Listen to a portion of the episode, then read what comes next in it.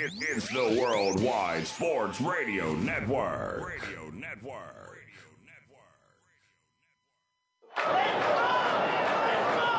Broadcasting from coast to coast. City to city, coast to coast. It's time for the Ryan Hickey Show on the Worldwide Sports Radio Network. If it's happening in sports, it's being talked about right here. And here's your host, Ryan Hickey. Good Monday morning and welcome into the Worldwide Sports Radio Network. It is the Ryan Hickey Show with yours truly, Ryan Hickey, right here on the Worldwide Sports Radio Network. It is a football Monday, week number two of the NFL, almost in the books. Obviously, the Monday night game tonight, Saints at Raiders, breaking in the brand new Las Vegas Stadium. Fortunately, no fans, would still be a sight to behold. Looks like one of those Roomba vacuums in the middle of the desert. But hey, Really excited to see what it looks like on the inside, and very excited to see what the uh, what the new Raiders Stadium is all about. Can't can't wait to see it um, later on tonight. But outside of that, 15 of the 16 games in the NFL for week number two are in the books, and we are here to talk about them all. Talk about them all there is a lot to discuss, a lot to take away from another crazy, intense, unfortunately, unfortunately, injury plagued week number two in the NFL. A lot to get to here on the Ryan Hickey Show. 920, 15 minutes from now, I want to get into. I had two major takeaways from the Chargers at Chiefs games, one of the most exciting, one of the best games of Sunday afternoon. Two things. One, I told you about last week when talking about the Chiefs. I gave advice to every team playing the Chiefs from here on out. The Chargers did not take it. I'll tell you what that piece of advice was. And do the co- uh, quarterback, excuse me, controversy in Los Angeles. I tell you, uh, yeah, why that is and who should be starting in 15 minutes.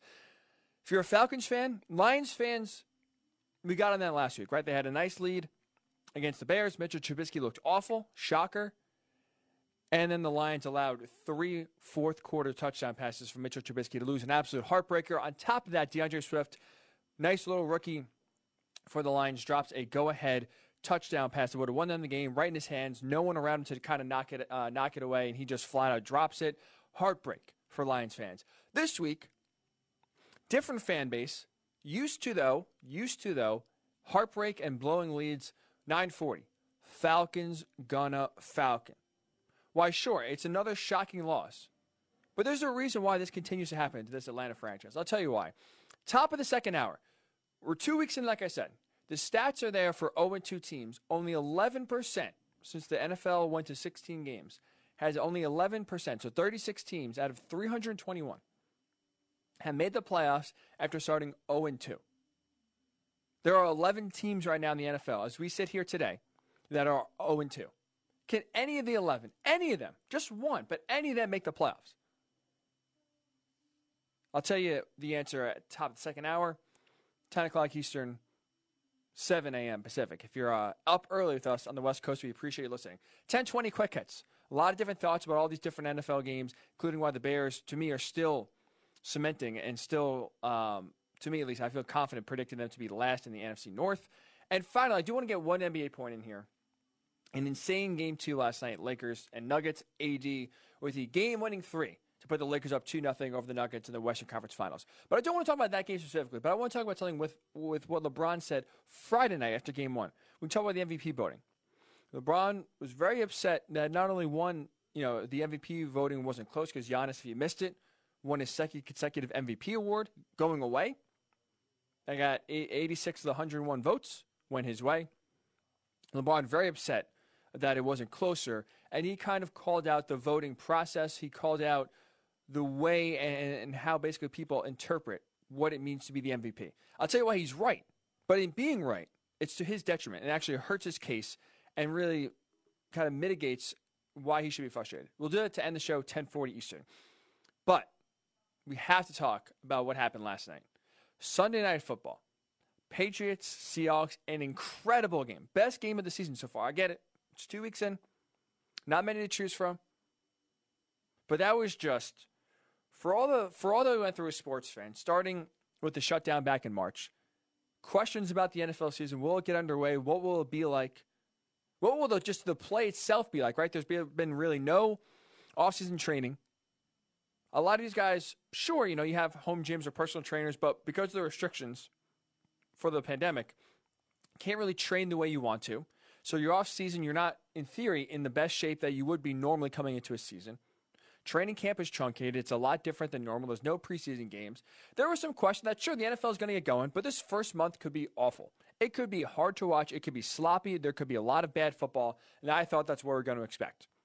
Through two weeks, I couldn't be happier to be wrong. It's been great. It's been crisp. It's been clean. I think that was highlighted last night in the Seahawks Patriots game. Came down to the wire. A goal line stand for Seattle as they come away with the 35 30 victory, go to 2 0 on the season. The Patriots fall to 1 1. But I want to kind of, I got two different takeaways one from the Patriots side, one from the Seahawks side that I want to get into here. And I'd love to get your thoughts either on Facebook, World Sports Radio Network, Twitter, WWSRN underscore radio, or and Ryan Hickey Show. I'll start with the Patriots first. Here's what I want to ask you Are you the sports fan? Are you the Patriots fan? Are you a fan of the AFC? Are you a fan of the NFL in general? Are you fearing the Patriots after last night's game? They put, you know, they pushed Seattle to the brink, down double digits a few times, come back. Cam comes within a yard, yard and a half of winning the game in the last play. And it was another game where Cam Newton was phenomenal. He was the offense. He was the focal point. He was the main guy. He lifted this offense on his back. The Patriots accounted for 464 yards last night. Cam Newton, of that 464, was responsible for either throwing or running for 444 of them. That's 95%. 95% Cam Newton was responsible for the offensive output last night. Obviously, had a hand in the 30 points that were scored. So this was a great litmus test for New England. This was a, test that you can point to and say, how truly good are the Patriots? Sure, you beat the Dolphins in week one. It's the Dolphins. They're in their rebuild. And, you know, it's not like you overpowered the Dolphins. It's not like you took them to the woodshed. They, they played okay. The offense got sluggish at times if you're in New England. Cam played well on the ground, but other than that, it wasn't too much to write home about.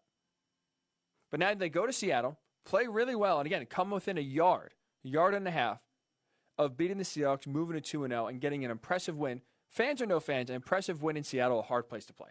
So are you fearing the Patriots? Because I'll be honest, seeing the reaction on social media last night, seeing the way Cam has played, I'm still not fearing the Patriots. I still I'm still skeptical of how good they can be. Because honestly, Cam Newton, there were two questions about Cam Newton coming in. I'll be honest, I'll tell you, I'll tell you right away. One of them I was wrong, and I'm proven wrong about. But the other, I, there's you can't come to that conclusion yet, one way or another. I'll tell you what that is. So first of all, what I was wrong about, right? People love hearing what you're wrong about. I'll admit I was definitely wrong. I doubted how good Cam Newton actually could be this year, and I told you when he was signed, Jarrett Stidham would be the starter. I didn't think Cam Newton would actually be that good because not just the question marks about his health. You're going to a new team for the first time in your career. It's a weird offseason. So the first time you're going to see your receivers, throw to your receivers, is going to be in training camp. Less time to prepare, less, you know, obviously no preseason games to kind of get the rust off.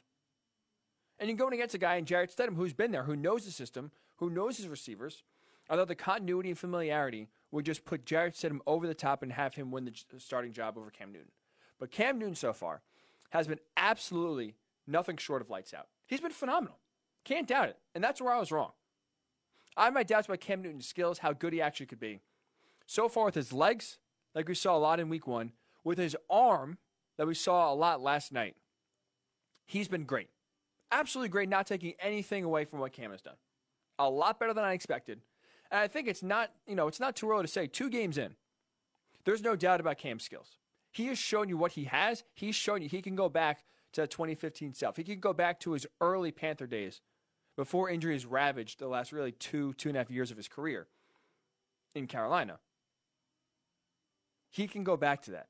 He can be the Cam Newton we really expect. That's that dual threat. And I am impressed and I am honestly shocked by it. So give him that. It's not too early to say Cam Newton skill wise is back. But here's the question I think that you can't answer yet. That still leaves me doubts of why I'm not fearing the Patriots to be legitimate contenders in the AFC why I'm not even really still putting the, the Patriots in the playoffs or even to win the uh, AFC East is because the durability question of Cam Newton is still yet to be determined, still yet to be answered. Because guess what? What is going to happen as the season continues and the hits start to pile up? We still don't know how much of Cam Cam's body can with can withstand hits. We still don't know how durable he truly is. And two games in, I'm sorry, you can't come to that conclusion. And as we've seen, like I just said, Cam accounted for 444 of the 464 yards the Patriots gained in offense yesterday. 95%. So essentially, all the passing yards, obviously, his quarterback are going to come from him. All the rushing yards are going to come from him because it's whether whether it's Rex Burkhead, whether it's Sony Michel, those guys cannot be a, a, a lead rusher, cannot lead the team in rushing, cannot cause defenses or give defenses worry. They'll just be complementary pieces, but the number one bell cow running back is going to be Cam Newton. And to me, that's still a dangerous combination for a 16 game schedule. There's a reason. There is a reason why NFL teams do not run their quarterbacks as much as they do in college. There's a reason why the Ravens are trying their best to obviously have Lamar do be himself, run, but also protect him when he runs. Also, maybe have him throw it a little bit more. Because you realize those hits pile up after a while. So, two games in, absolutely Cam skill wise has been there. But his durability question mark, honestly, is still lingering. Talk to me week 9, week 10, week 15.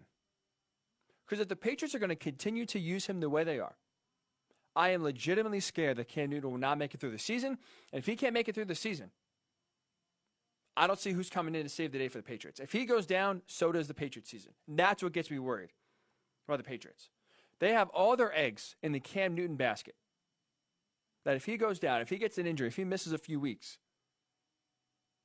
I don't see who's stepping up, taking over, and leading the team to victory. You could point to Bill Belichick's record when Tom Brady's out now. Hasn't been a lot of games, but obviously Matt Cassel steps in. They go 11 and five. When Tom Brady was suspended the first four games, they go three and one with a combination of Jimmy Garoppolo and Jacoby Brissett. I think this is different. This is a, this is a team, and this is this is an area where Cam Newton is elevating everyone else around him, not vice versa. When it was Jimmy Garoppolo, when it was Jacoby Brissett, that team around them was really good. They lifted those quarterbacks up. They didn't have to do ask them to do a lot. It's different now. Again, Cam Newton is the offense. He is the guy.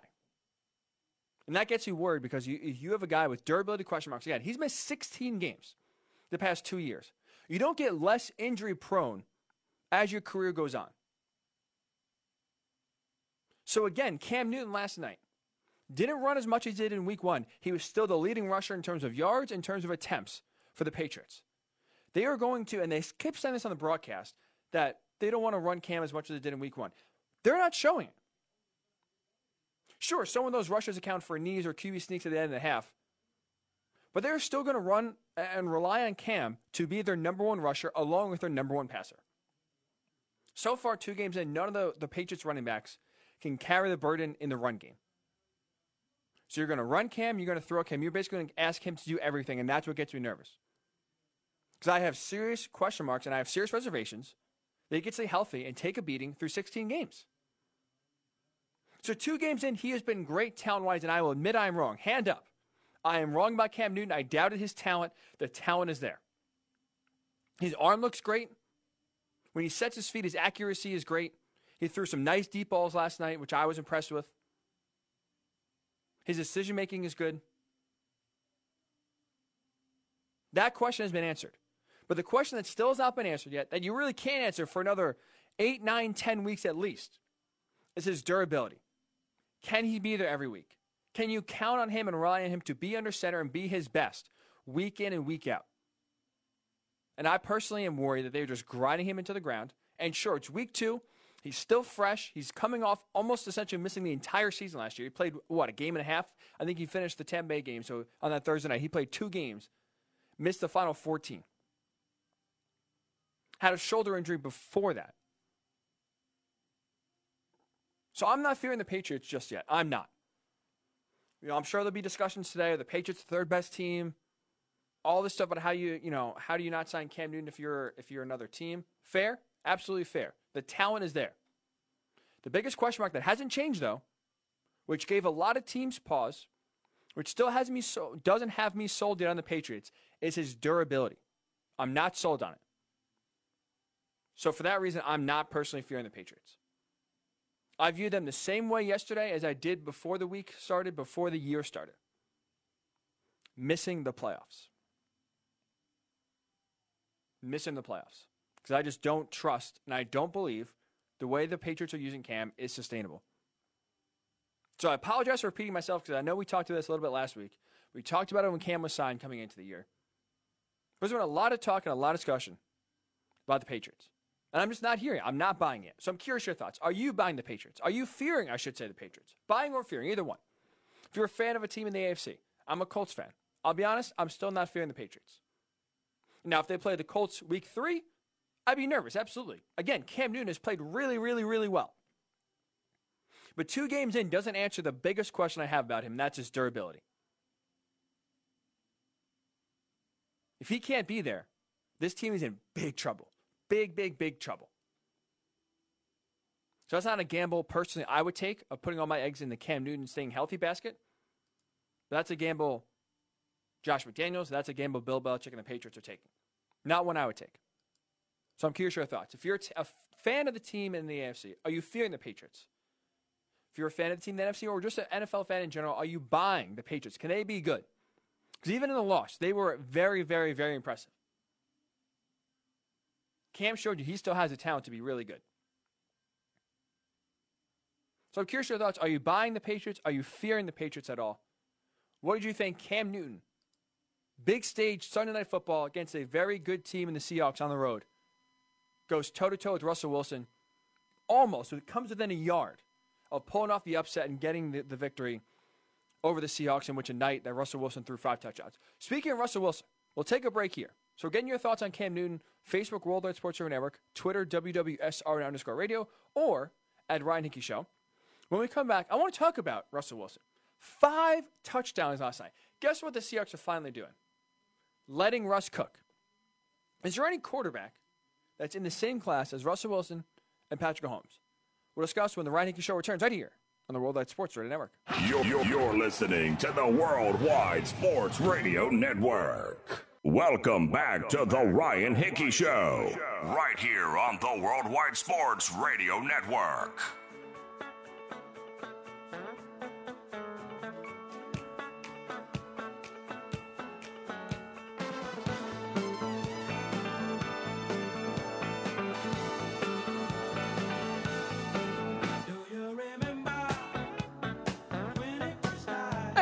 Welcome back into the Ryan Hickey Short here on the Worldwide Sports Radio Network. September 21st. Can't play September by Earth, Earth and Fire. Always a great day.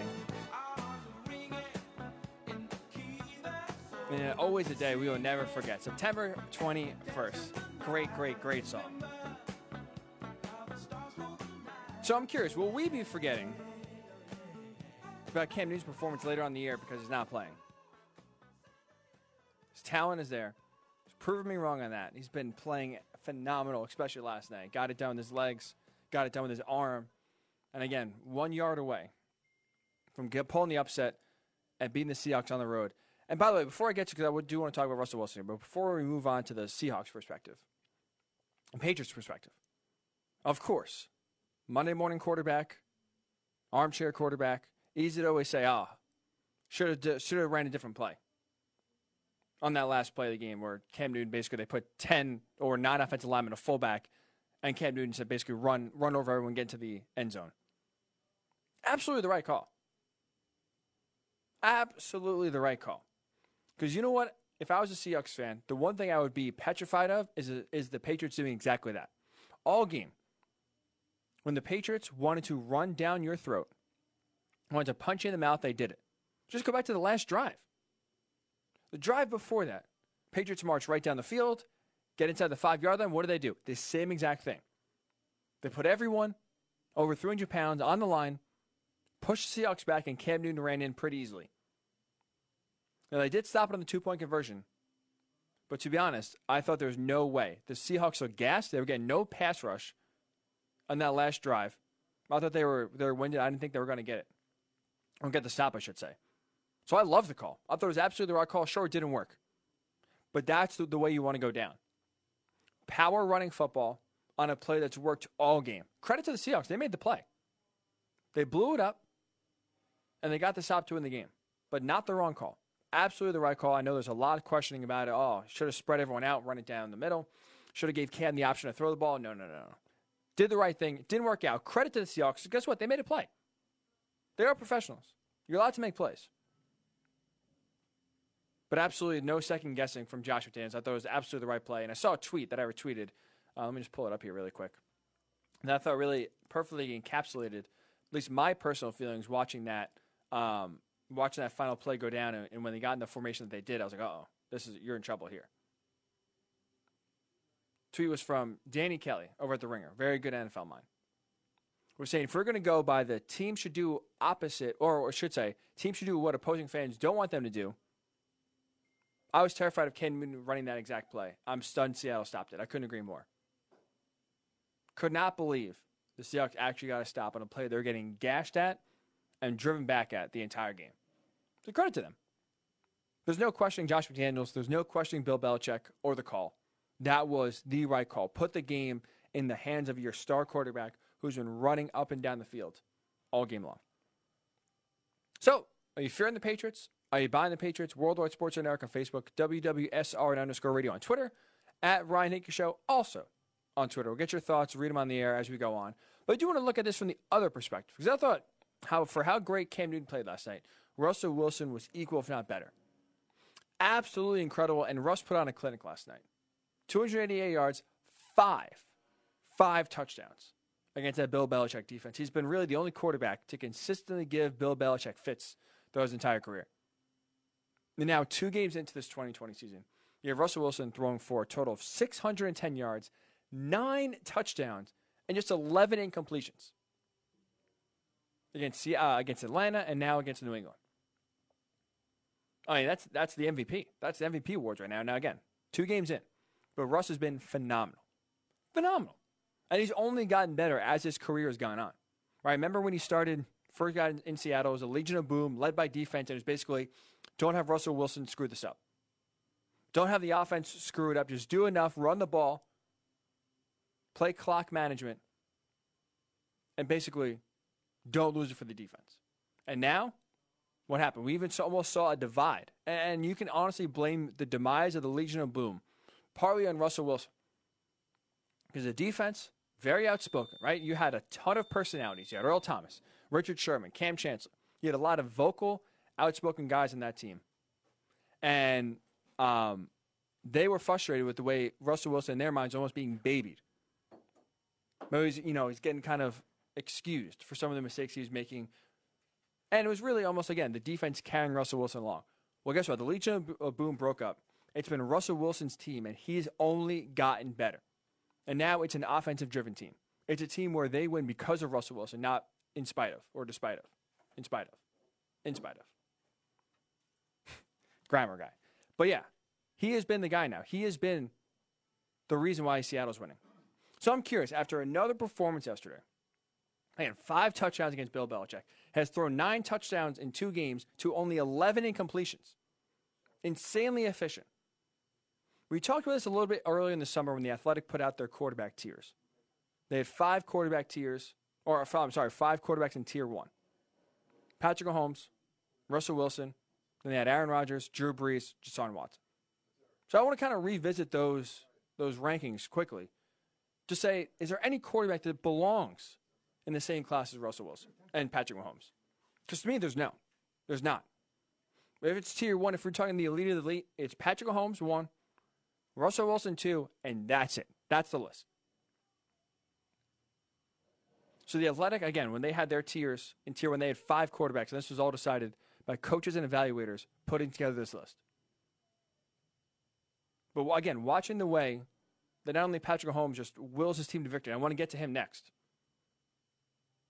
But the way Russell Wilson has done the same thing so far. There, to me, there's no other quarterback in the NFL right now is on the same level as those two. He's cemented himself in the elite category. I think he really has separated himself from every other quarterback below him. Aaron Rodgers, still a very good quarterback, right? We're seeing that in 2020. He's had a great start to this year.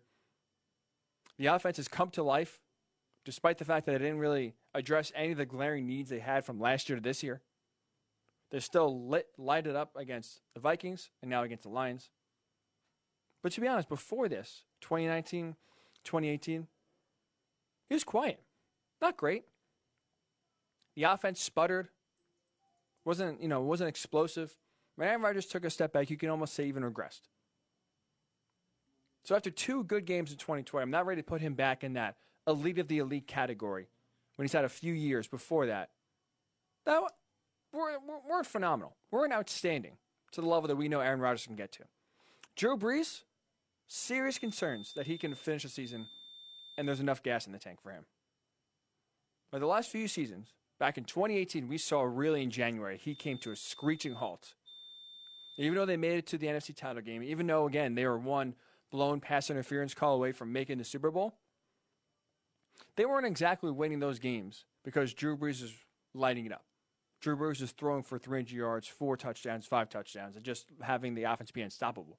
If anything, the defense stepped up. Brees made just enough plays, but that offense struggled. That offense was not easy to watch. I mean, he's 41 years old. To me, it's taking a toll. So I'm not ready to put someone in the elite of the elite category, saying he is the best of the best and the most important position when his play has slipped the last few years in the biggest moments. I think one of the best things that happened to him last year was that hand injury. He missed five games. He come back refreshed. He was great into December. But what happened? You get to January, the game against the Vikings didn't show up. He lost a home game in the playoffs to Kirk Cousins. Do you know how hard that is to do? A home game in the playoffs in the dome against Kirk Cousins. And he lost, and he had Kirk Cousins out battle him, make more plays. So I'm not ready to put Drew Brees in that category. Deshaun Watson, I'll, I'll talk about Deshaun Watson and Lamar Jackson in the same breath because to me they're both they're both on the precipice. They're both the closest to this group of any other quarterback in the NFL. There's a few areas of Watson's passing game that still give me a little bit of pause, saying he's just not elite of the elite yet. And Lamar, to be honest, I just want to say a little more. 2019 was outstanding. 2019 was incredible. And if he can replicate that, good luck to any defense trying to stop him. But I want to see how he adjusts to the adjustments. I want to see, all right, now that teams know what to expect, teams are either trying to slow down the run, maybe even make them run more, slow down the pass. I want to see how he adjusts. So I just want to see a little more before I put and declare Lamar Jackson one of the best of the best. A little more sample size is all. So after watching last night, again, to me, I watched and I, we watch how Patrick Mahomes plays. There's no doubt he's the best quarterback in the NFL. Russell Wilson is right there. Then I don't, I don't even think that's a debate either. Russell Wilson being the second best quarterback. But is there anyone else on that level? Because to me, I say no. These two guys, by head and shoulders, are, are better than everyone else in the league. They, to me, belong in the same category, but no one else does. Russ continues to get better, continues to improve. And I think also he is a great point where you can point to him and say, listen, you don't have to take over the league, take over a team like Deshaun Watson did, like Lamar Jackson did, like Patrick Mahomes did in your first year, in your first two years, or if you don't do that, you're a bust. Again, Russell Wilson has gone through some streaks where he was not great, we'll say. Whether that's the offense, whether it's the pieces around him, the philosophy, all of it, it was a defensive minded team for a reason. As he got confident, as he got comfortable, he took over that team, and now it's an offensive driven team because of Russell Wilson. They're winning because of him. That was not the case when he first got in the league. It's a great, it's a great sign that says patience does work out sometimes. If you have the right guy, he doesn't have to automatically show you, wow you, and basically have a become, you know, create a miracle, take a bad team to be really good. So I'm curious. After watching last night's game, is there any other quarterback in your mind that's on the same level as Patrick Mahomes and Russell Wilson? I'm saying no way. Those two head and shoulders, elite of the elite, and no one else is there. I'm curious your thoughts. Worldwide Sports Radio Network on Facebook, WWSRN underscore radio, WWSRN underscore radio, or, or at Ryan Hickey Show. So when we come back, I said I wanted to get into more of the Chargers and Chiefs game. I gave the Chargers, if you listened last week to the show, free advice. Quick hits. The first segment, quick hits, or the first edition, I should say, quick hits. I gave every other team, all 31 other teams, advice in the NFL on how to play the Chiefs. Chargers didn't take it. They lost the game. And also, is there a quarterback controversy in Los Angeles? We'll get to that when the Ryan Show returns right here on the World of Sports Radio Network. It, it, it's the Worldwide Sports Radio Network. Radio Network. Welcome back to the Ryan Hickey Show, right here on the Worldwide Sports Radio Network.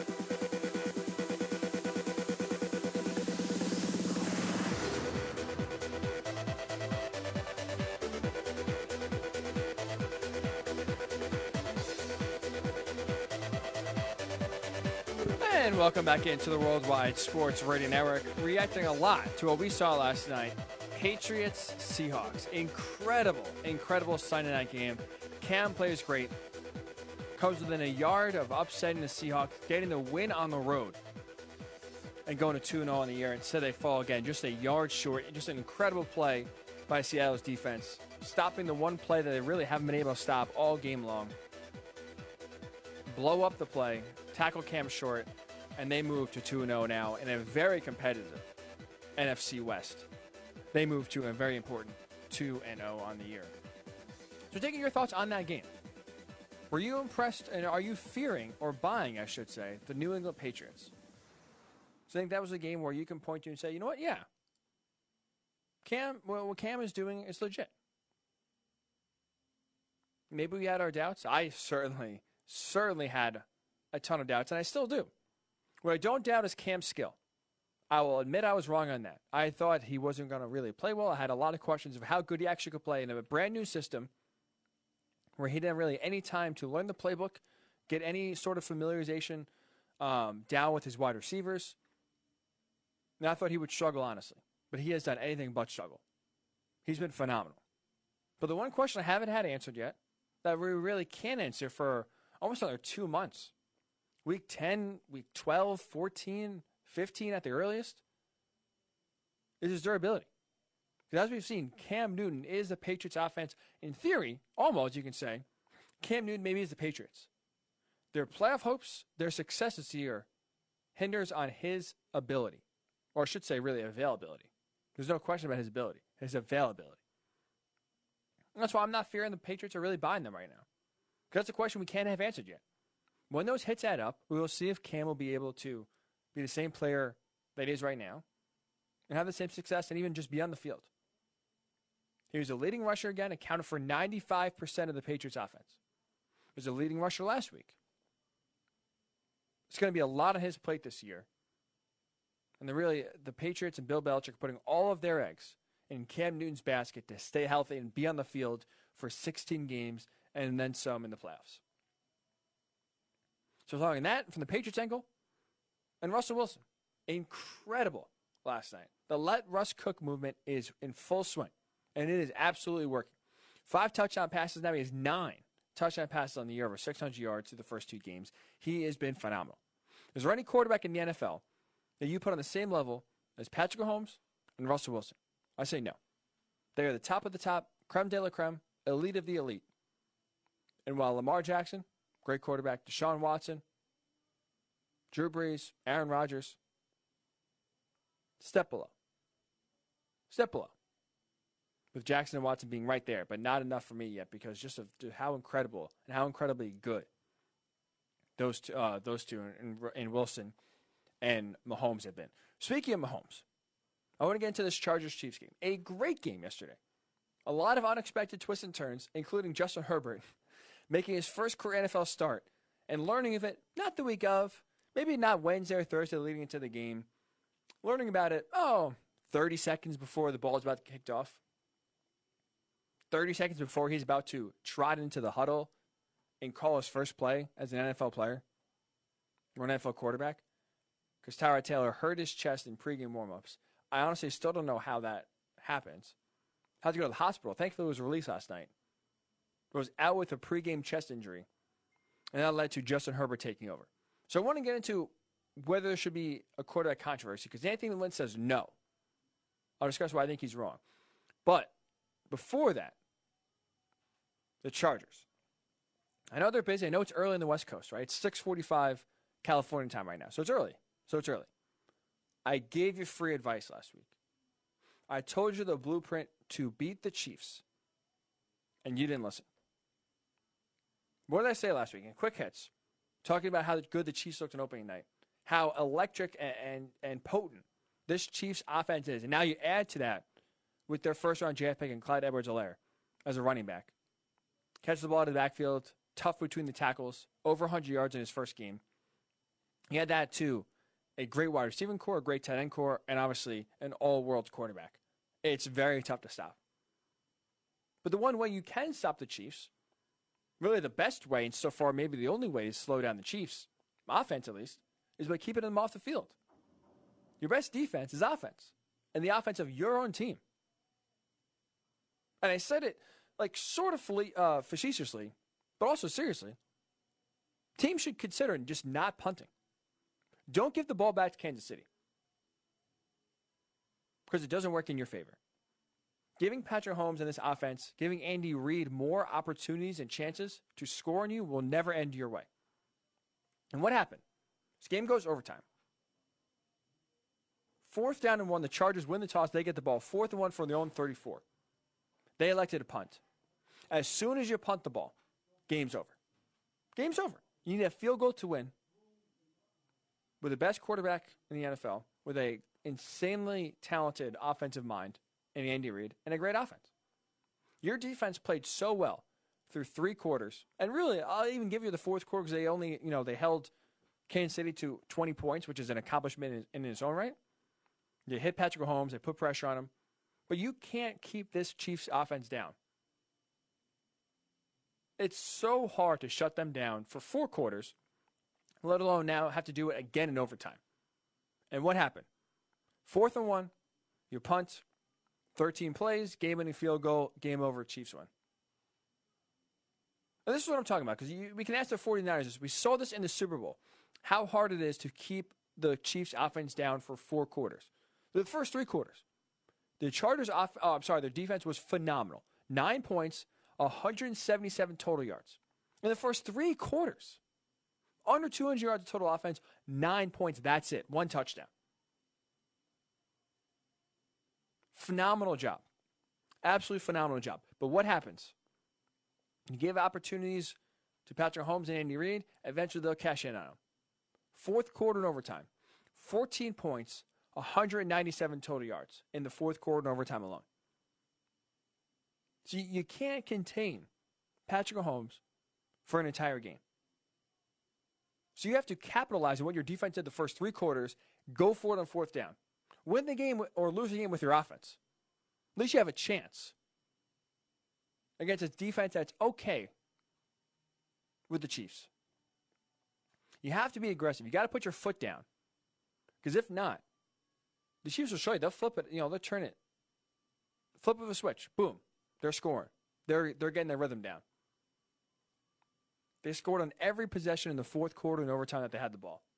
In crunch time, when it counts, they they won. So don't punt the ball. Don't give them another opportunity. Sure, if you don't get it, it's on your own 34. The game's over. But guess what? With the way that offense has been going in the fourth quarter, with your defense being gassed, it's over anyway if you give them the ball. Don't punt don't punt. I hope teams around the league take note of this. See what the Chargers did and do the opposite. You can play the best you possibly can play. You can play the best defensive game you've ever seen for three quarters. It'll work. But eventually, they'll get you. The Chiefs will get you. Be aggressive, put your foot on the gas, and don't give them opportunities. Your best defense is offense. Win the game with your rookie quarterback or lose the game your rookie quarterback. But hey, at least at least you you have the chance. Essentially, you control your own destiny. So, I gave you Chargers. I gave you the free advice, and I hope the rest of the NFL is listening. Don't punt the ball, especially in a big spot. Don't don't do it. Another thing I wanted to kind of discuss um, from this Chiefs Chargers game, and Justin Herbert, absolutely phenomenal debut. Especially not to mention, I, I understand you know the, the coach speak and, and the player talk is always if you're a backup quarterback, you always prepare like you're the starter. You always carry about your business like you're starting that week, even if you're not. Oh, you know, I'm watching film the same way I would if I was starting, getting the reps. You know, I'm trying the best I can in practice. I'm preparing myself like I'm the starter, so that way if an injury happens, I'm always ready to go. It's always easier to say and harder to carry out. But Justin Herbert, 30 seconds. Again, 30, this is no exaggeration, but this is literally the coin toss happens. The Chargers getting the ball, and Anthony Lynn goes, Hey, by the way, you're starting now. You are our quarterback because Tyrod Taylor hurt his chest in warmups. And what did Herbert do? 311 passing yards, two total touchdowns, and again, played well enough to give the Chargers a chance to beat the Chiefs. But after the game, this is where there should be a quarterback controversy. This is where I don't agree with Anthony Lynn. Head coach of the Chargers. After the game, Anthony Lynn said, if Tyrod Taylor, as long as he's healthy, he's our starting quarterback. He is still our guy, whether it's he's healthy next week, he's healthy in three weeks. Whenever he comes back, whenever his chest heals, he is still our starter. Despite Justin Herbert, again, two total touchdowns, 311 yards passing. Looked like at least he knew what he was doing out there. Didn't look like he was overwhelmed. Played calm, was a leader. So my question is, why? Why not start Justin Herbert moving forward? Why? Why? What benefit do you have if you're the Chargers of putting Tyrod Taylor out there for another 14 games or however it is when he's healthy? There's no benefit to me. There, there's nothing good that comes out of starting Tyrod Taylor for the rest of the season if you're the Chargers. Again, this is a guy who played well, well enough to give you a chance to win. Again, threw one bad interception, but he was also a rookie in his first game. That's mistakes like that are going to happen. But Herbert had limited to basically no first team reps. Because when you're in season and you're not the starter, you're not practicing with the first team. All those reps are going to the starting quarterback, the starting offense is together. There's no rotating. There's no I'll go, you go. It is Tyrod Taylor with the first team, Justin Herbert with the second team. So you're coming in now with a team with an offense you haven't really worked with too much. And again, you had almost no time to prepare to play the game. So he should get more comfortable, should develop more as he carries himself to be the starter, as he gets more reps in practice with the first team. And to me, that will only make him better. And use this year as a learning opportunity. I don't I don't get what's sitting behind Tyrod Taylor would do for the Chargers' future in the next few years, obviously, but also this year as well. What benefit does that have? Because we already know what kind of quarterback he is. Right, if you want to point to the Patrick Mahomes, Alex Smith, Patrick Mahomes sat the first year behind Alex Smith before taking over and going to an MVP season. That's a different situation because the Chiefs made the playoffs that year. The Chiefs were still a really, really, really good team that saw they had a limited future with with uh, with Alex Smith. Decided to take a chance on Patrick Mahomes, but still at the same time, we're still a playoff team. We're not in a developmental, in between, on the fly rebuild sort of team. They hosted a home playoff game. They won the division that year. This is this is not a Chargers team that's going to win the division this year. This is not a Chargers team that's a playoff team this year. So if you're going to lose anyway, if you're not going to make the playoffs, why not get your future started right now? Why are you playing a guy who's not going to be here next year or two years? And if he does play, he doesn't elevate the offense. We know what Tyrod Taylor is. He has a high floor. He's really not going to lose the game for. He's not going to make mistakes. He doesn't throw interceptions. So he's not going to turn the ball over. But also, he's not going to win you the game. He has a very low ceiling. He doesn't make a lot of plays that make you say, wow, that are explosive, that put teams uh, and their offenses, I should say, in positions to score a lot of points. There's a reason why he got booted out of Buffalo when they made the playoffs back in 2017. There's a reason why he lost out to Baker Mayfield as a starter in Cleveland. There's a reason why he's about to lose again to Justin Herbert. He's a nice, safe backup quarterback option. But this is not a, a Chargers team that is a game manager away from making the playoffs, from winning the division, like the Chiefs were a few years ago. This is a totally different situation. You have a lot of talent on the team, don't get me wrong. We also have the talent on the team for a long time. You just signed Keenan Allen to an extension. You just signed Joey Bosa to an extension. You have Derwin James, who's still young. He's already out for the year, obviously, but he's still another young guy that you want to be, as long as he's healthy, a piece on your team for a very long time. Why not look to the future right now? Why not try to get some of those rookie bumps out of the way now? Because it's not like college quarterbacks come in now, rookie quarterbacks come in and are overwhelmed by the system, trying to basically learn an entire different game from college.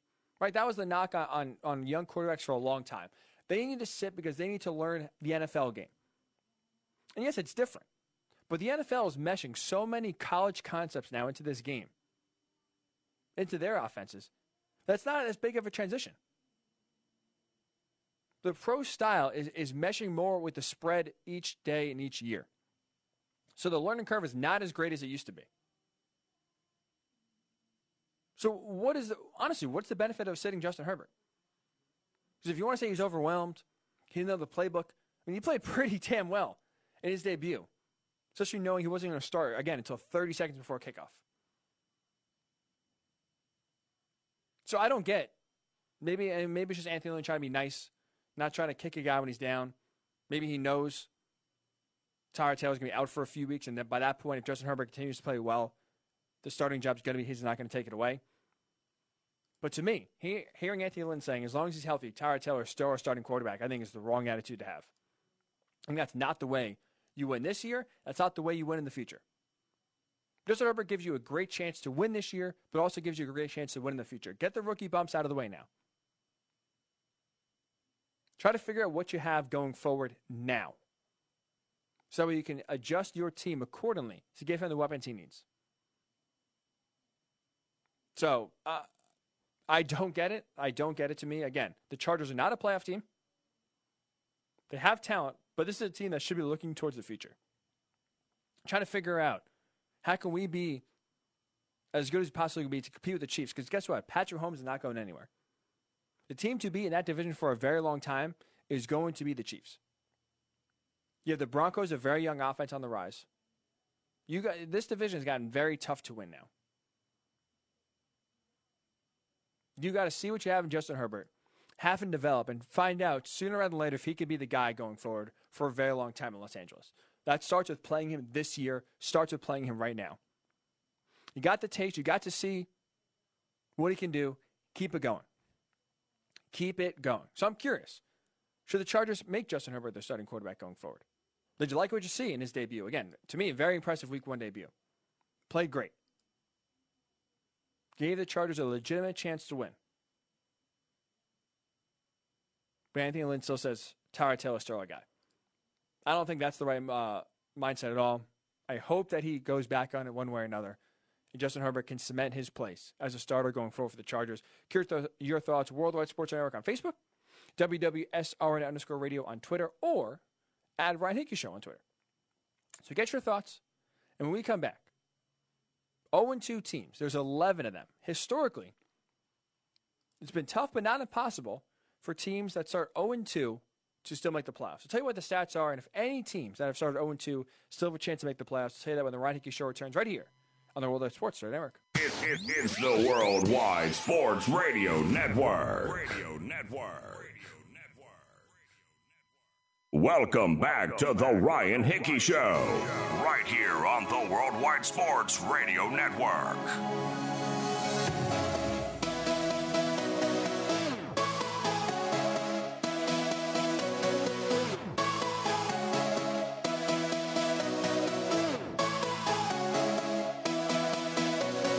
And welcome back into the Worldwide Sports Radio Network. It is the Ryan Hickey Show on this Football Monday, week number two of the NFL season, almost in the books. As we are coming to you, as always, from the Big Italy Pizzeria Studios. Now, whether it's great pizza, hot heroes, or or phenomenal dinners, check out Big Italy Pizzeria either in Medford or online at BigItalyPizza.com. A lot of Patriots talk. Are you fearing the Patriots? Russell Wilson is anyone in the same class as him and Patrick Mahomes, I say no way. Those two are the elite of the elite, the best of the best. There's a lot of good quarterbacks out there. To me, those are by far and away the best two quarterbacks we have in the NFL. So they are alone on their own island with no one else on them. Incredible performance by Russell Wilson last night. Five touchdowns. MVP like performance. So far as he is cooking, the Seahawks are letting Russ cook. So far through two games, so far so good. We're talking Chargers. Justin Herbert started late yesterday. Surprising start. And he throws for 311 yards, two touchdowns. Chargers lose to the Chiefs in overtime. Chargers, I told you not to punt. Don't punt. Don't give the Chiefs opportunities. They did it anyway. They lost. Shocker. So the other 31, or I guess the other 30 teams now listening, when you play the Chiefs, do not punt the ball. I'm being dead serious. As we've seen, you can keep the Chiefs offense down for two quarters, for three quarters, even if you're the 49ers, three and a half quarters. But guess what? Eventually, Patrick Mahomes gets you. Andy Reid gets you. And they got the Chargers in the fourth quarter and overtime as they pull off the overtime winner. Harrison Butker, by the way. Shout out to Harrison Butker. Two 58 yard field goals. In overtime, had to make a 53 yard field goal before his team was called for a uh, false start. Had to make a 58 yard field goal the first time before Anthony Lynn called timeout in overtime. Then again, one last time, 50 yard field goal. This one counted. They get the win. Very impressive by the Chiefs. Very impressive. Harrison Butker, and now as we see, as the NFL continues year in and year out, the kicking gets worse and worse and worse. Congrats to you, because the Chiefs have really, they really have an elite player at almost every position to score, it feels like, as the rich continue to get richer and they get a nice win on the road in the Chargers' first home game in Los Angeles. But I do want to talk about now that we are in week two it's always kind of time to talk about which teams are really are already starting to circle the drain, which teams are in serious, if they have playoff aspirations, are in serious danger of missing those playoffs. Because now we talk as we sit right here on Monday. 11 teams after week two are 0 2. Now, since the NFL went to a 16 game schedule back in 1978, there have been 321 teams that have started 0 2. 36 of them, 11%, have made the playoffs, have turned it around, made the playoffs. So I'm curious, I'm asking you. There was 11, 11 0 2 teams. Can any of them, just one, make the playoffs? To me, I looked, I tried to make some arguments, I tried to make some cases as for a few teams. I'll, I'll get into those arguments and, cases in a second here. But the answer is no. I understand history is slim. The odds aren't great. We've seen plenty of good teams before get off to slow starts and turn it around. It's a long season. It's a very long season, especially this year more than ever. With no preseason games, with a truncated training camp, and with a obvious just obviously a very weird off season. Slow starts are conducive more than ever. Right, if you're a good team, you are susceptible to a slow start, especially if you have a new head coach, a new quarterback, a new system it's easier to start off 0 2 than maybe it ever was before. It was so hard. You have to overcome so much just to get to this point, to get a season ready to be played, let alone play it well. So there are some good teams I don't get into here in a second. That still, on paper, should get a turnaround, but I say no way. If you are a fan of a team that's 0 2, I hate to say it, your season's already over. Pack it up. Look to the draft, look to the offseason, look to 2021 because 2020 is over. Over. Kaput. But I do want to get, well, so we'll discuss. I'll break it down why. What's first out of the 11 teams, there's a few no brainers in here, right? We don't have to spend a lot of time.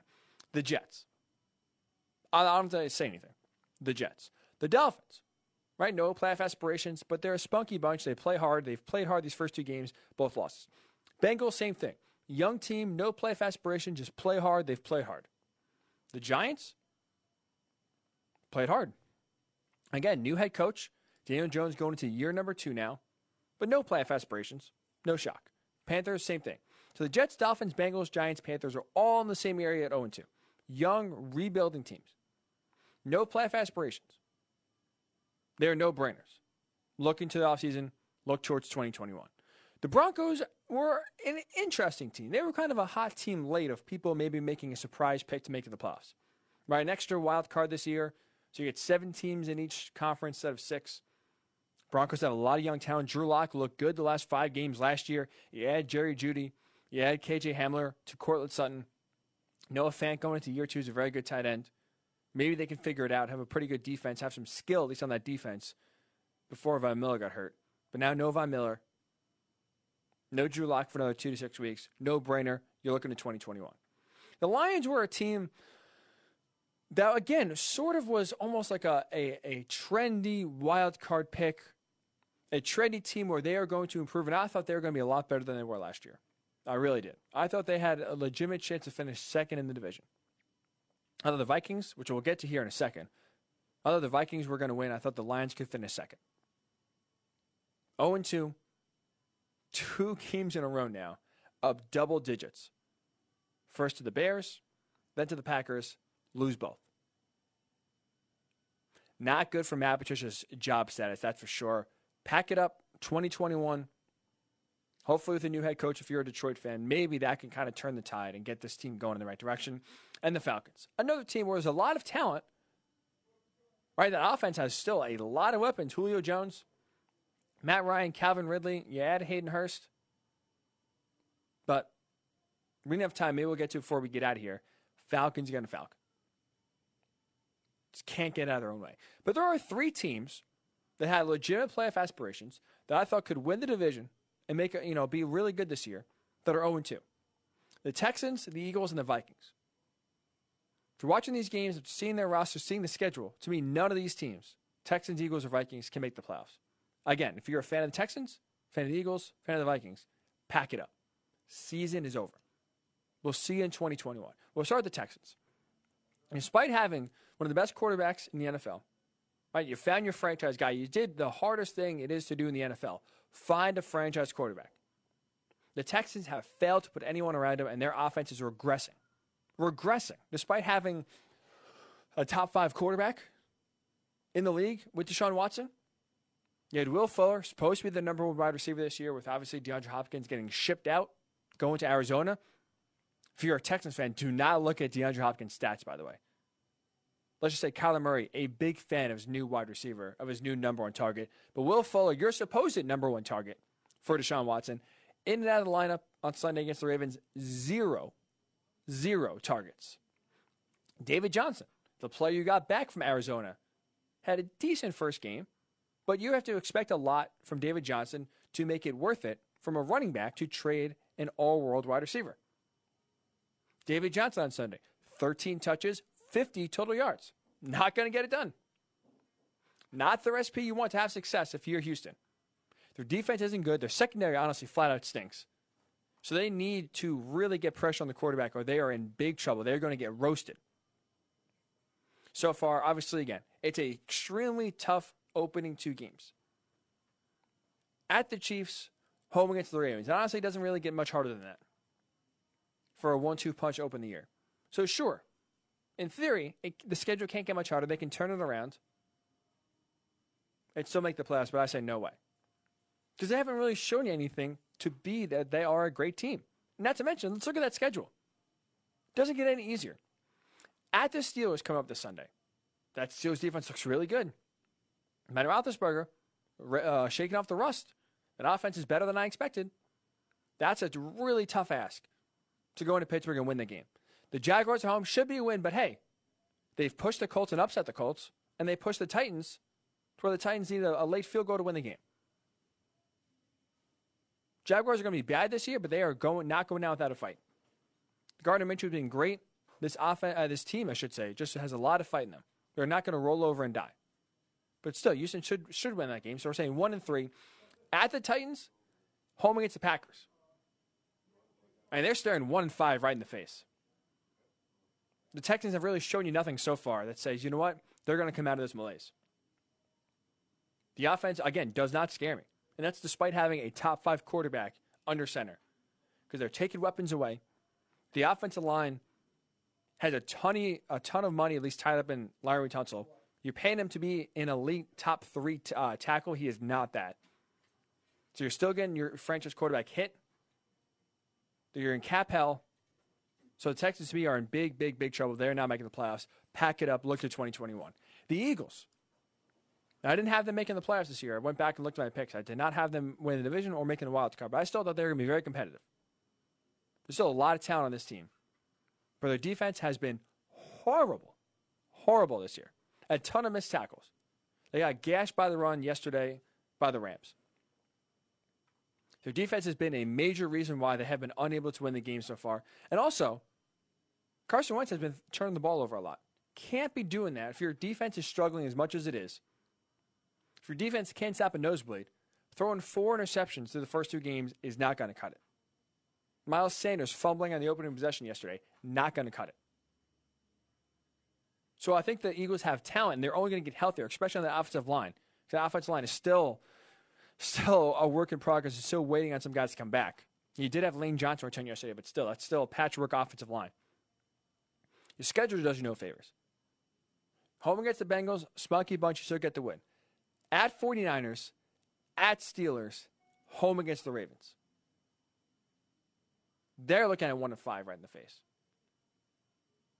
So the Texans pack it up. The Eagles pack it up.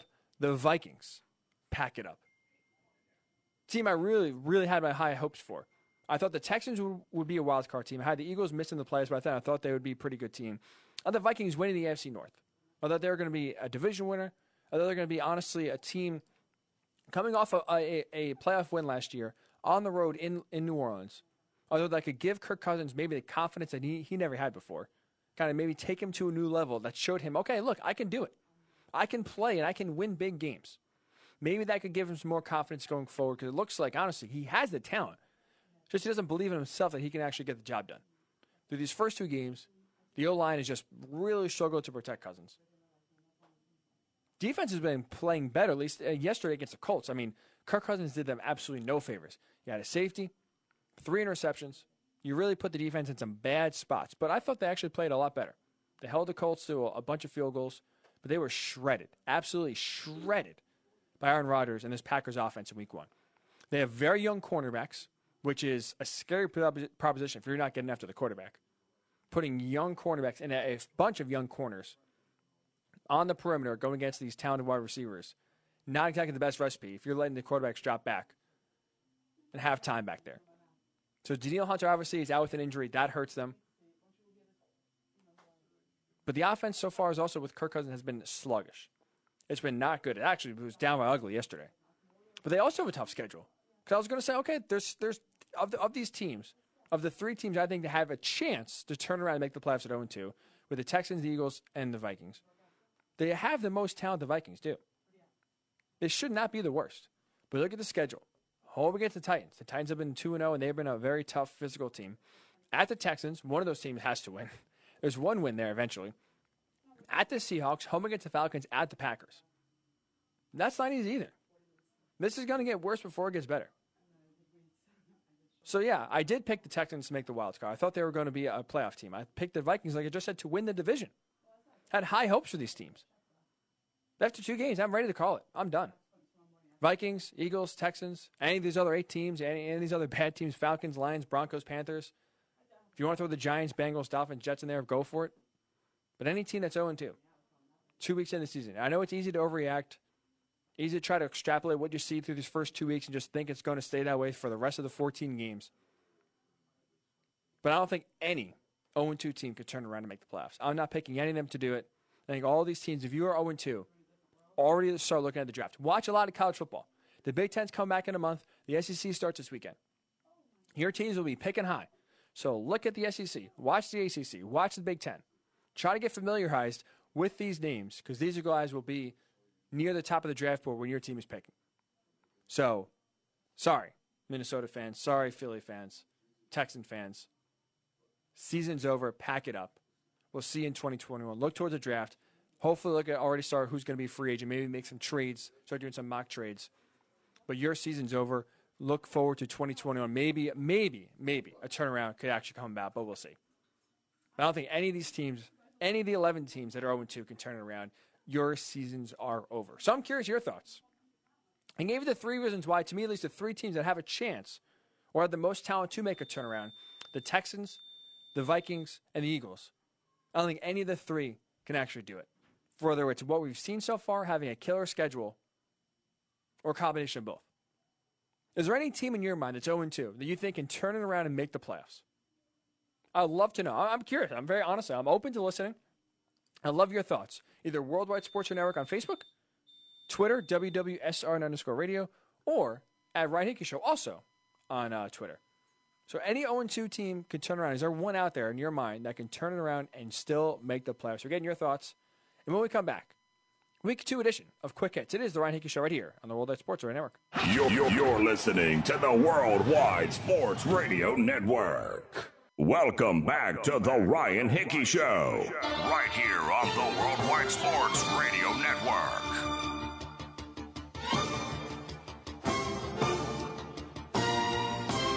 It is week number two edition of Quick Hits. Right, we discussed a little storylines in depth. We talked about the Seahawks Patriots game from both sides.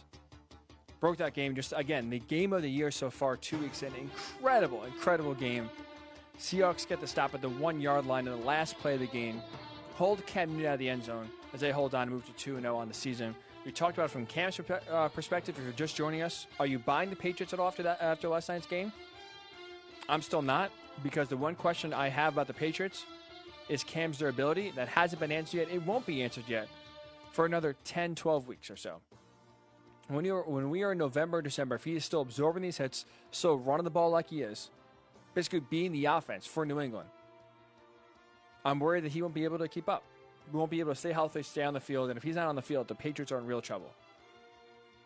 So that's why I'm not still not fearing the Patriots right now. I'm curious, are you buying them? Or if you're a fan of the AFC, are you fearing them? Is this a Patriot team now you have to really worry about? If you're the Chiefs, if you're the Ravens, if you're the Steelers, if you're the Bills, are you really now concerned about the Patriots if you weren't before? I'm curious your thoughts. We're talking about the Chargers. Is there a quarterback controversy? My answer is no, and it should be because Justin Herbert's a starter. Anthony Lynn, their head coach after the game, said Tyrod Taylor, when he's healthy, is still a starter. No. Justin Herbert, 311 yards, two total touchdowns in a game where he found out he was starting 30 seconds before kickoff. Let him be the starter. You learn more about him this year, and it benefits the team in the long run to have him be the starter the rest of the year than it would be to have Tyrod Taylor be a game manager, win you seven, eight games. Not really sure what good that does for a team that's not going to go to the playoffs. Stuck in the middle almost without really having any answer at the most important position, putting it off for another year. Find out what you got right now this year. So we dove into that. We told we also told the Chargers, don't punt the ball. If you're a fan of the other 31 teams and you're playing the Chiefs, don't punt them the football. Fourth and one in overtime. Chargers had the ball, they punted away, three and out. The game's already over. The game is over once that decision was made. And what happened? Chiefs go right down the field.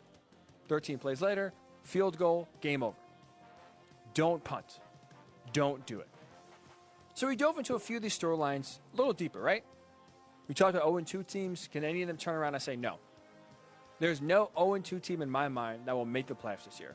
Texans, Vikings, Eagles, the only three teams really have a chance to turn it around, pack it up. We'll see in 2021. But now, there's still a lot of games we didn't get to, right? There's still a lot of storylines we didn't hit. So we'll do it here in quick hits. Around the league, quick thoughts on a bunch of different games I saw. Number one, Bears Giants.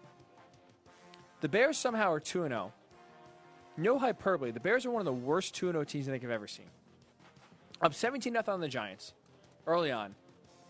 Dominating that game. Mitchell Trubisky doesn't look great, but looks competent. And they are barely holding on to survive. You barely held on to beat the Lions in week one. You are barely holding on to beat the Giants in week two. Somehow they get two of those wins. But I'll tell you this after needing a dropped DeAndre Swift touchdown in week one, after needing a deflected pass on fourth down where a lineman catches the ball for the first down to keep the drive going, it just takes some time away, and having to hold on up for a goal line stand at the end of the game. I'm still very confident in saying this. The Bears will finish in last place in the NFC North. They are not a good team. Mitchell Trubisky sure is 2 0 in the stat line, had a nice fourth quarter in week one against Detroit. He has not played well. He has not looked good. He has not really played well to really reconsider why there's a quarterback controversy in the first place, why the Bears declined his fifth year option.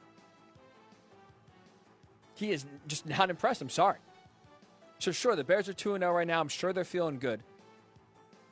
They are still finishing last in the NFC North. So now when you actually play good teams, when maybe luck is not on your side as much as it was, they will get exposed. So that was one of my first thoughts. Another thought I was very wrong, very wrong about the Packers offense.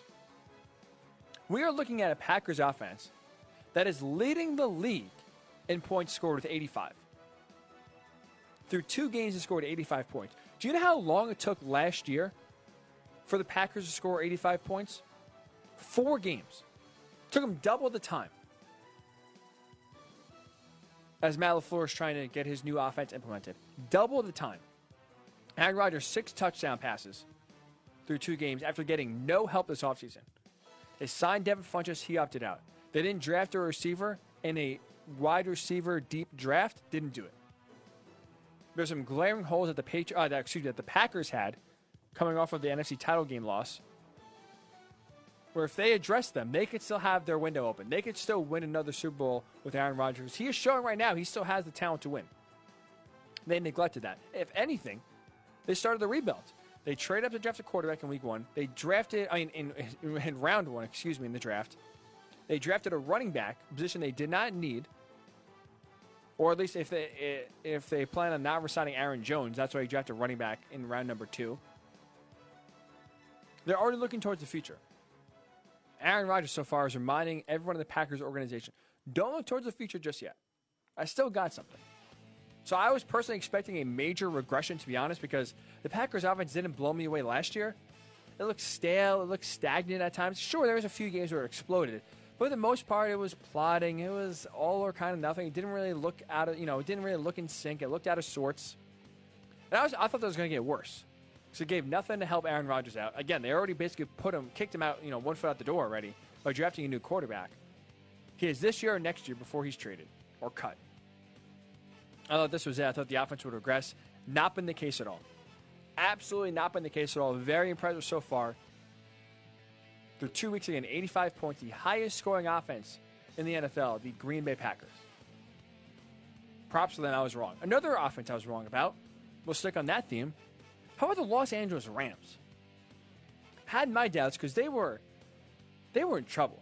Their offensive line was aging. They had running back injuries. Obviously, they, they cut Todd Gurley.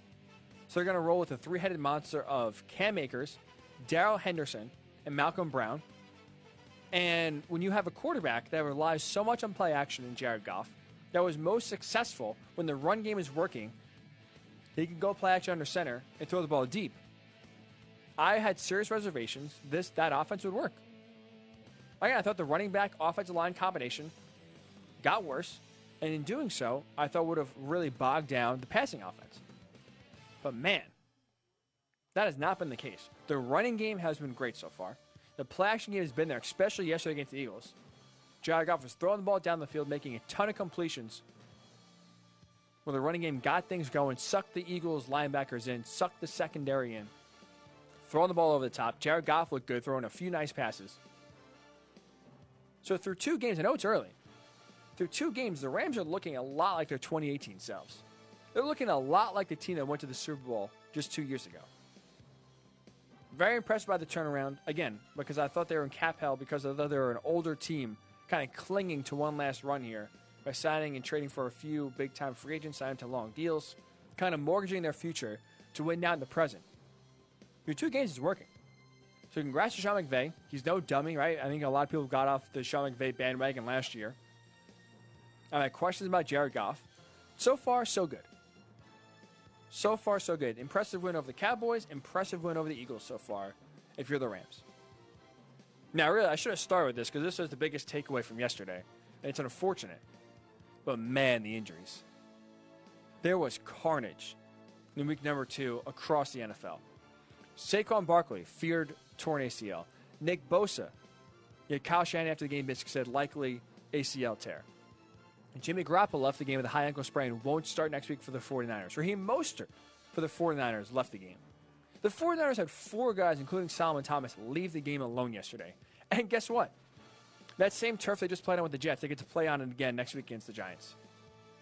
They are exciting, exciting things if you're a 49ers fan. Drew Lock, Broncos quarterback, AC sprain out two to six weeks. Parris Campbell, knee injury for the Colts, didn't look good. Malik Hooker, safety for the Colts, possible blown Achilles. Anthony Barr, the Vikings got hurt. Byron Jones, hurt his groin, didn't return. Probably won't play this Thursday night against uh, against the Jaguars if you're if you're the Dolphins. Obviously, Tyrod Taylor had a chest injury. Christian McCaffrey hurt his ankle, did not return later in the fourth quarter against the Buccaneers.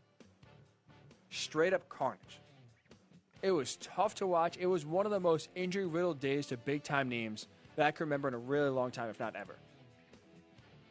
The most impactful of all these injuries I just listed, because there's a lot of big names on here Saquon Barkley, Nick Bosa, Jimmy G, Drew Lock, Christian McCaffrey.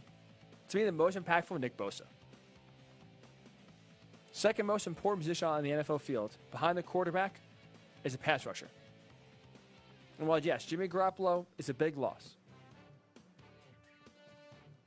to me, Nick Bosa, for how talented he is, how good that defensive line needs to be, and how much better he needs to be with the trade of DeForest Buckner. So you lessen it and take one major piece away from that 49ers defensive line. You needed him to be even better than he was as a rookie.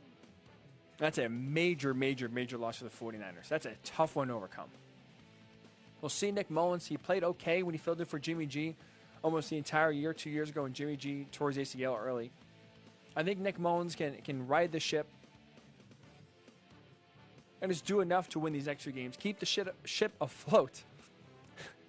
Keep the ship afloat when Jimmy Garoppolo comes back. But the most impactful one to me that's going to really hurt a team the most is Nick Bosa for the 49ers.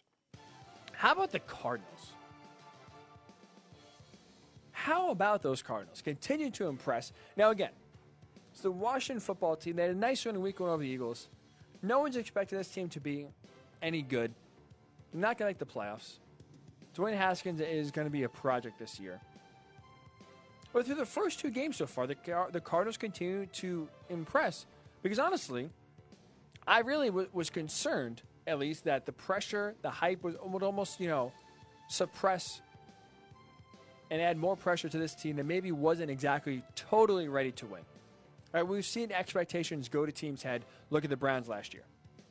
Now the Cardinals were a spunky bunch, 5 10 to 1, so the record wasn't great, but you had Kyler Murray look good in that Kliff Kingsbury offense. You have some young weapons to throw the ball to. The offensive line was improving. But you had DeAndre Hopkins, and this team looks really good. This offense has looked very solid so far. You got a nice, impressive win on the road week one in San Francisco last week. And you just continue to take care of business in week two. Because guess what?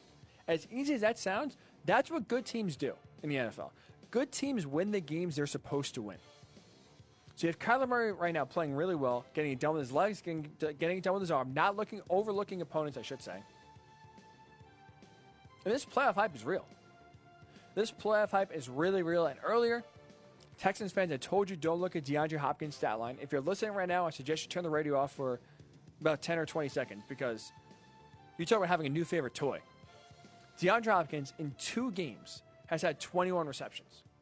21. Kyler Murray is looking his way, looking his way often, and love having a guy that's basically a vacuum out there as the number one target. So the Cardinals continue to impress. Great start to the season where there's a lot of hype. You go win in a really impressive game that I don't think many people had you winning week one. Going to, on the road to the defending NFC champions who are hungry to get back to a Super Bowl that return a lot of their same guys. Impressive, impressive win week one. You just built up that with a nice, solid win, dominating win over the Washington football team. So far, so good if you're a Cardinals fan. They continue to impress and continue to, at least so far, back up the playoff hype. Good for them. And finally, I hope you didn't miss this. But the, the, the crowd noise, I'm curious your, your thoughts about the crowd noise so far. To me, actually, I thought I hated it. I've liked it so far. I think it's worked. I think it adds a little bit of a, a, a normality element to watching the game. It makes it feel more real, more normal. But obviously, you know, in the back of your mind, it's a team controlling it. So the reaction maybe isn't always as genuine as it's going to be. Maybe it's a little too loud for a three yard run. Maybe it's just quiet after a bad play. Right? Eh, normally the home team would boo. Well, since you could control that, yeah, we'll just make it a little bit quieter. The cheers will just go down a little bit. We won't boo. We just won't, you know, we won't be as enthusiastic. How about Philadelphia Eagles crowd noise? It is as realistic as any team has done the crowd noise. And you had the NBA do it, the MLB do it, now the NFL for two weeks do it. No one's crowd noise is as realistic as Phillies. After Carson Wentz incompletion, I'm going to pull it up here for you. There was booing. There was legitimate booing from Eagles crowd. If you don't believe me here, let me just stop the music for a second here. Take a listen. This is after a Carson Wentz incompletion when they were Eagles were down 21 to 9. This is Again, no fans in the stands. In Philadelphia, there's no fans. So obviously, we've seen some fans in some stadiums, right? The Colts had some fans, the Cowboys had some fans. There's no fans in Philadelphia. So this is all the stadium crowd noise. Take a listen after Carson Wentz throws an incompletion, what the fan noise was. Wentz too tall for Zach Ertz. And now fourth down will bring the punt team back on for the Eagles. John Johnson out there in the coverage. You hear that? The boos. Those are real boos. So credit to Citizens, uh, or I'm sorry, to uh, Lincoln Financial Field, whoever's running the crowd noise. They had the boos ready. They had Philadelphia ready. That encapsulated the Philly crowd perfectly. First time I've ever heard boos anywhere, even for the away team. I've never even heard boos. Right? If an away team scores a touchdown, it's just quiet. There's no boos. There's no jeering to boo the home team is incredible. Incredible. I give you a lot of credit, Philly. You are making it a true home field advantage. That was awesome. Philadelphia, the most realistic crowd noise, definitely par for the course. That is that is too too too funny. I can't imagine the fans wherever that noise is coming from. We're too happy as the game went on. Love that.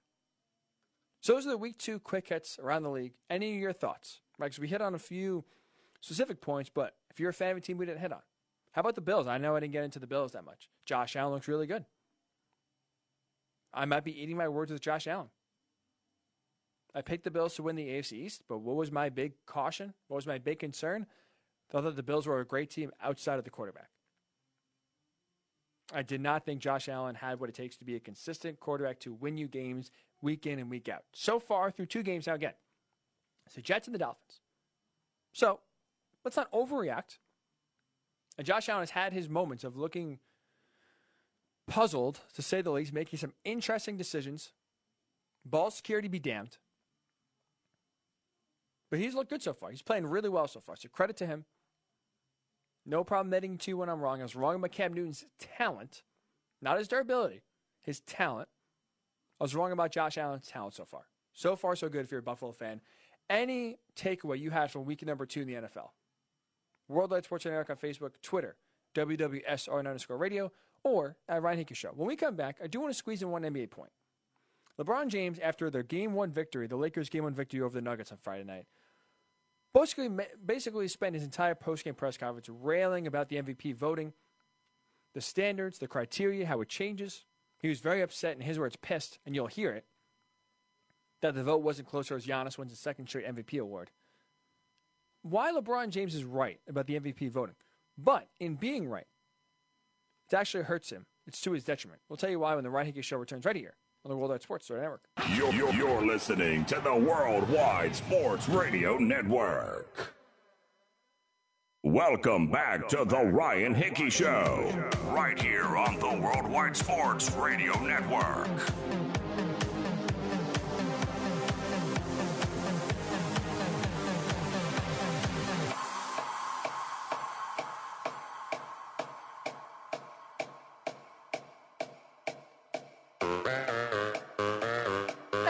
Are back here on the Worldwide Sports Radio Network. It is the Ryan Hickey Show with you right here until 11 a.m. every Monday, every Thursday, right here on the Worldwide Sports Radio Network. listening through the app, we appreciate you. Worldwide Sports Radio Network on Android at WWSR underscore radio. Or I should say, sorry, just WWSRN if you have an IO, uh, iPhone to download the app. WWSR underscore radio on Twitter Worldwide Sports Radio Network on Facebook. A ton of NFL. Week number two in the books. Any 0 2 team in your mind coming, uh, turning around, make the playoffs? I say no. Reactions to Seahawks Patriots. Both sides, Russell Wilson, incredible.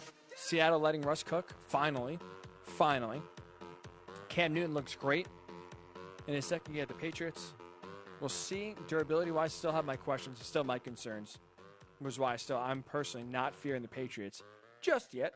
But if you are, let us know. Reach out. Facebook, Twitter, at Ryan Hickey Show on Twitter, at WWSRN underscore radio on Twitter, or Facebook Worldwide Sports Network. We'll get your comments before we get out of here at the top of the hour. I do want to squeeze in an NBA point um, on, on this football Monday because I think it's interesting. Friday night, after the game is over, after the Western Conference Finals, game one concludes. Earlier that day was the MVP announcement. Giannis Antetokounmpo wins his uh, wins his excuse me wins his second straight MVP award, 12th player to ever do so. He got 85 of the 101 first place votes uh, written his for his name. So congratulations to Giannis. But after the game, LeBron didn't talk about you know winning game one of the Western Conference Finals. Didn't talk about three wins away from getting back to the finals, getting the Lakers to the finals for the first time in a decade.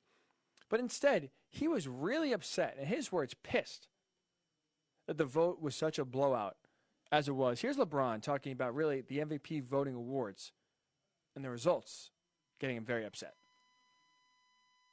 Pissed me off. That's my truly that's my true answer.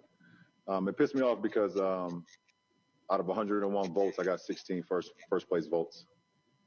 Um, that's what pissed me off more than anything. Um, you know, not saying that um, you know the the winner wasn't deserving of the MVP. 16 out of the 101 votes LeBron got, and he's mad. He is furious, and part of the reason why he's frustrated is because he feels the criteria for the MVP award continues to change. Here's what LeBron said. Sometimes it's, you know, the best player uh, on the best team. Sometimes it's the guy with the best season statistically. Uh, sometimes uh, it, it, it's changed over the course of uh, over the course of my career. I mean, you know, you don't know, you don't you don't know, but uh, you know, you know, Giannis had a hell of a season. I, I can definitely say that. Giannis, hundred percent, had a hell of a season. But what is it? This kind of question I want to raise to you before we get out here. What what does the MVP mean to you? Like, what should it be about? The uh, translates literally to most valuable player. And unfortunately, value almost can be construed in a bunch of different ways. Is it the best player in the best team? Is it a player on a middling team, but he is so good, he makes everyone around him so better that sure, maybe the team's at 500, but if he wasn't there, they would have 10 wins. They'd be one of the worst teams in the NBA. What, what creates value in your mind? To me, it's just the overall best player for that season. Who is the best player in that year? And to me, that was Giannis. The way what Giannis did, what he did with the Bucks, leading that team, to me, was worthy, and a lot of other obviously voters agree. It was worthy of winning the MVP. One final thing that got LeBron very upset. That to again to me, I want to kind of get into this more, but all he's about, he's basically arguing against himself why anyone would vote for him to win the MVP this year. There's one other qualification that really drives him mad that he kind of is frustrated with how the MVP voting goes along. Here's what he said. I don't know how much we are really watching the game of basketball, or are we just in the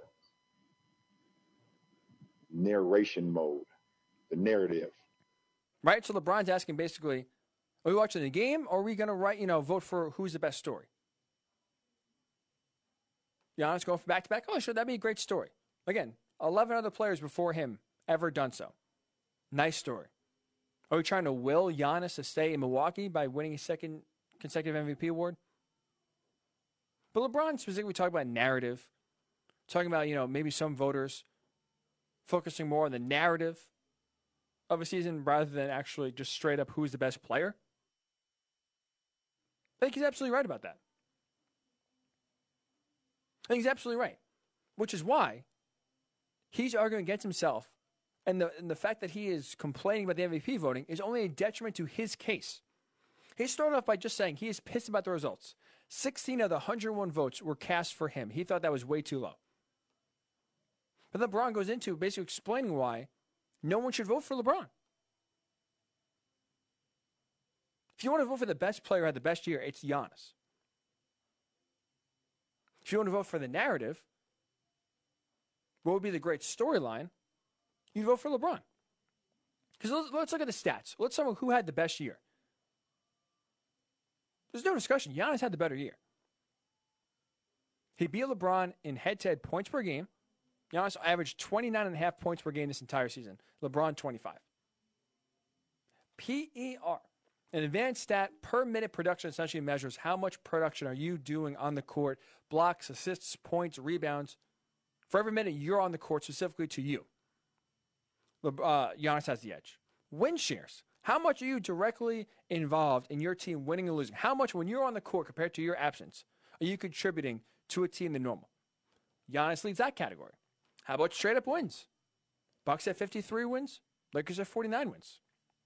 How about, you know, if you want to talk about the overall player, not just the best scorer, not just the best offensive player, but best all around, most valuable player, overall best player in the NBA, Giannis just won the Defensive Player of the Year award. Not to mention, not to mention, he did so with lesser help. LeBron had Anthony Davis by his side.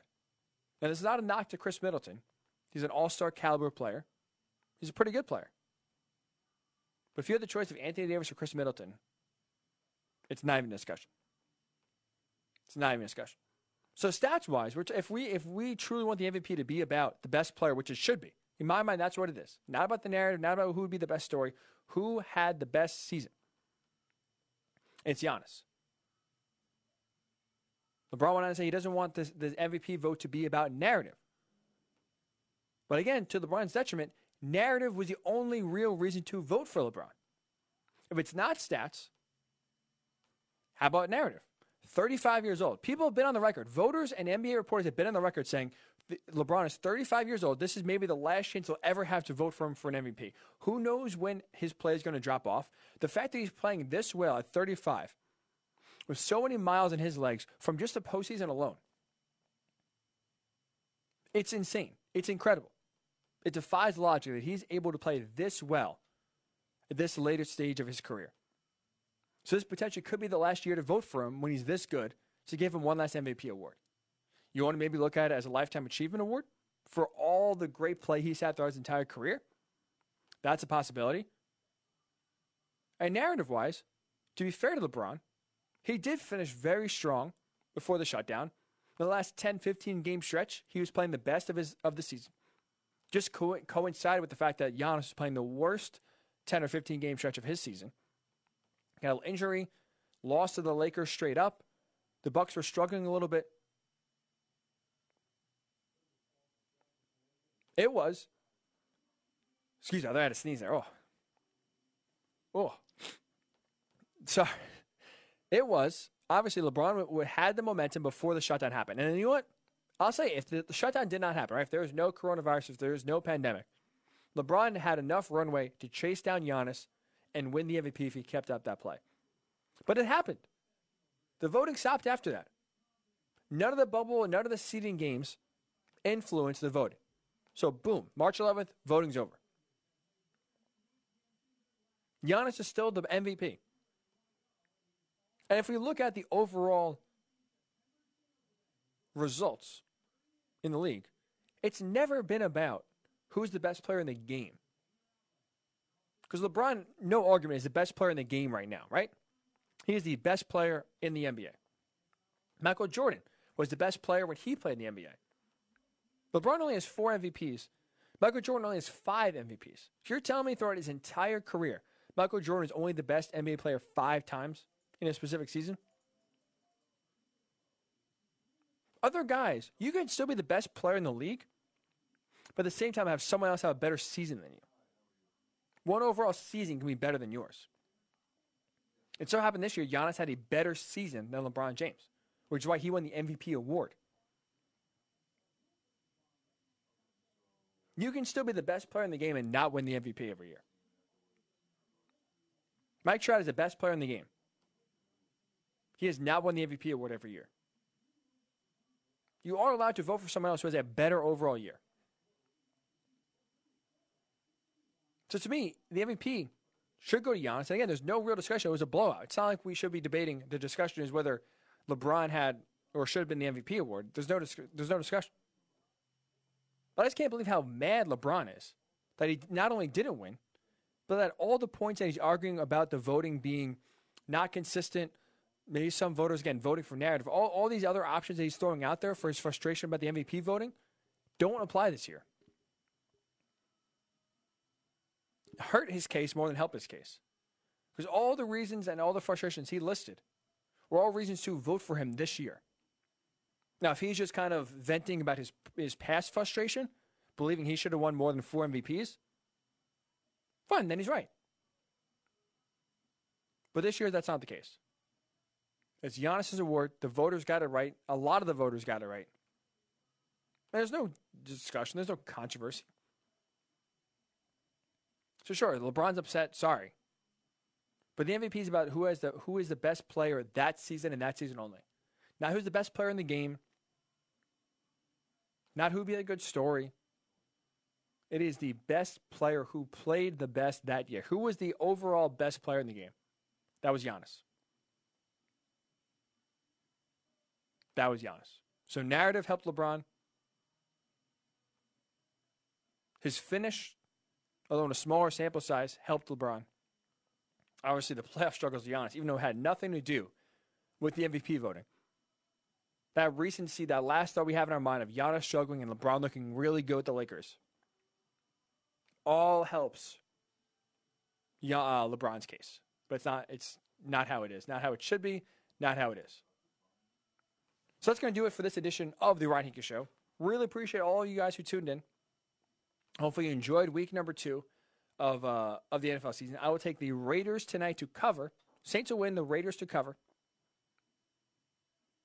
in this uh, Monday night week number two action out there in Las Vegas. Should be a very exciting game. No Michael Thomas for the Saints. They go in there a little limp. Um, but I still think they do come out and get the win at the end. So that will do it for this edition of the Ryan Hickey Show again. Appreciate you tuning in. Enjoy the games tonight. A lot to talk about when um, when the games resume when we come back here on Thursday. So stay safe. Have a good rest of your week. Stay sane, just importantly. We'll talk to you on Thursday right here on the World of Sports Radio Network. It, it, it's the Worldwide Sports Radio Network. Radio Network.